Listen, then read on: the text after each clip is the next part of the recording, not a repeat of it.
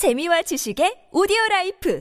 팟빵 안녕하세요. 군사돋보기입니다. 러시아군이 러시아 국방부의 공세를 재개하라는 절대적인 명령마저 따를 수 없을 정도로 심각한 전력 부족 문제를 겪고 있는 와중 러시아 공군도 여전히 우크라이나의 제공권을 잡지 못하고 있는 상황에서 러시아군에게 정말 최악의 상황이 미국에서 발생하고 있습니다. 미 하원에서 우크라이나의 미 공군의 주요 타격 전력이었던 F-15, F-16 전투기 지원 법안 발의와 함께 서방제 전투기 중에서도 아주 뛰어난 전투력에 저렴한 도입 비용 및 유지 비용을 자랑하는 자스-39 그리펜 전투기가 지원될 수 있다는 소식 으로 우크라이나 공군 전투력이 상상을 초월할 만큼 강해질 것이라는 기대를 품고 있었는데요. 그런 와중에 미 하원에서 발의한 F-15, F-16 전투기 지원 법안이 정말로 통과되었다는 기쁜 소식이 전해졌습니다. 근접 공중전, 도급 파이팅에 있어서만큼은 현존 최강의 전투기라는 5세대 전투기 F-12A 랩터마저 승리를 장담할 수 없다는 최강의 제공 전투기 F-15와 함께 전 세계에서 가장 많이 사랑받는 베스트셀러 전투기 중 하나인 F-16이 우크라이나에 지원된다니 이거 정말 엄청난 일이 아닐 수가 없는데요. 이번 계기로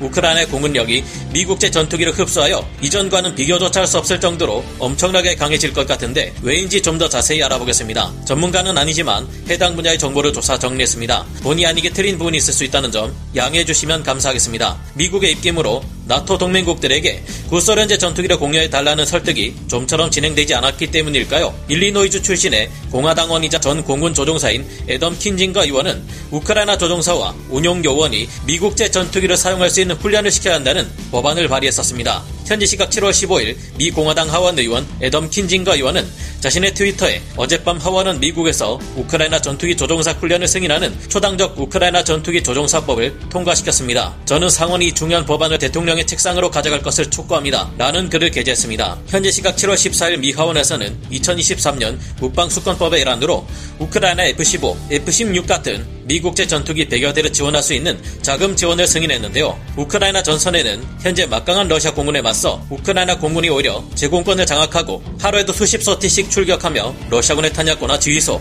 방어 진지를 타격하고 있습니다. 그런 와중에 이제는 미 하원의 미국제 전투기 훈련 및 기종 전환 지원에 대한 법안이 통과되어서 몇 달 내로 우크라이나에는 미국제 전투기들이 지원되어 공군력이 어마어마하게 강해질 것으로 예상되는데요. 둘 중에서 특히 사람들의 이목이 집중되는 것은 아마 F-15 전투기가 우크라이나에 제공될 수 있다는 점일 겁니다. 아직도 F-15 전투기가 최강의 제공 전투기라는 말이 나오는 이유는 에너지 기동 개념에서 아주 안정적인 성능을 보이는 것이 바로 F-15 전투기이기 때문입니다. 일반적으로 전투기와 전투기 간의 공중전, 그 중에서도 근접 공중전의 경우 속도가 더 빠르고 선의 율이 좋은 쪽이 뒤를 잡고 적을 격추시키기 유리한데요. 하지만 모든 항공기는 각자 항공역학 설계에 따라 선의 율이 가장 좋은 고도와 속도 등의 조건이 다 다른 것으로 알려져 있습니다. 에너지 기동 개념은 전투기가 선회를 하기 위해서건 급상승을 하기 위해서이건 급가속을 하기 위해서이건 운동 에너지와 위치 에너지가 반드시 필요하다는 개념인데요. 두 전투기가 공중전을 치르고 있다고 가정하면 에너지가 높은 쪽이 속도가 빠르고 속도가 빠른 쪽이 적기에 대한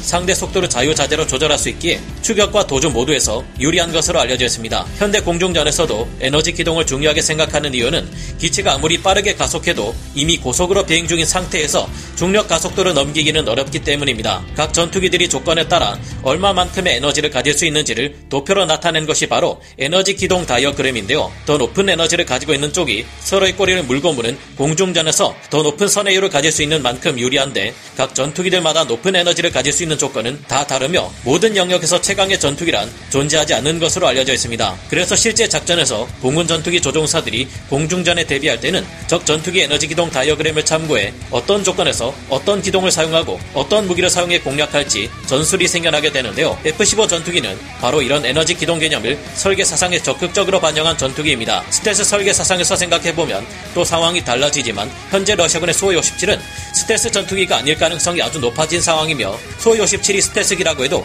그 수가 고작 3대밖에 되지 않는 상황입니다. F-16 또한 근접 공중전에 특화된 경전투기로 개발된 기체인 만큼 근접전 성능이 동세대 다른 전투기들과 비교해도 매우 우수한 수준을 자랑합니다. 4.5세대 전투기들과 비교할 때는 F-16의 선내력이 떨어져 보이지만 확실히 4세대 전투기들과 비교할 때 F-16은 순간 선내력과 지속 선내력 모두가 확실히 우세한데요. 꼬리 날개를 가지고 있으며 델타익을 일부 잘라놓은 것 같은 주날개 형상을 가지고 있어 F-16은 순수 델타익 기체들에 비해 에너지 유지 측면에서도 유리하다는 장점이 있으며 추력대 중량비가 매우 높아 기동성이 뛰어납니다. 단발 엔진을 장착했으면서도 가속 성능 역시 아주 우수하며 기체 상승률도 우수합니다. 하도 인기가 좋아 많이 팔리다 보니 그리스 터키 국경 분쟁 때는 양국 모두가 F-16을 출격시키는 바람에 F-16 대 F-16의 전투가 벌어지기도 했는데요. 결국 우크라이나군 전투기와 러시아군 전투기와의 싸움은 4.5세대 전투기 및 4세대 전투기들 간의 교전이 될 것이고 이는 에너지 기동 개념의 싸움 영역이 될 것으로 예상됩니다. 여기에 우크라이나군 및 러시아군의 방공 시스템들이 가세하게 될 것이기에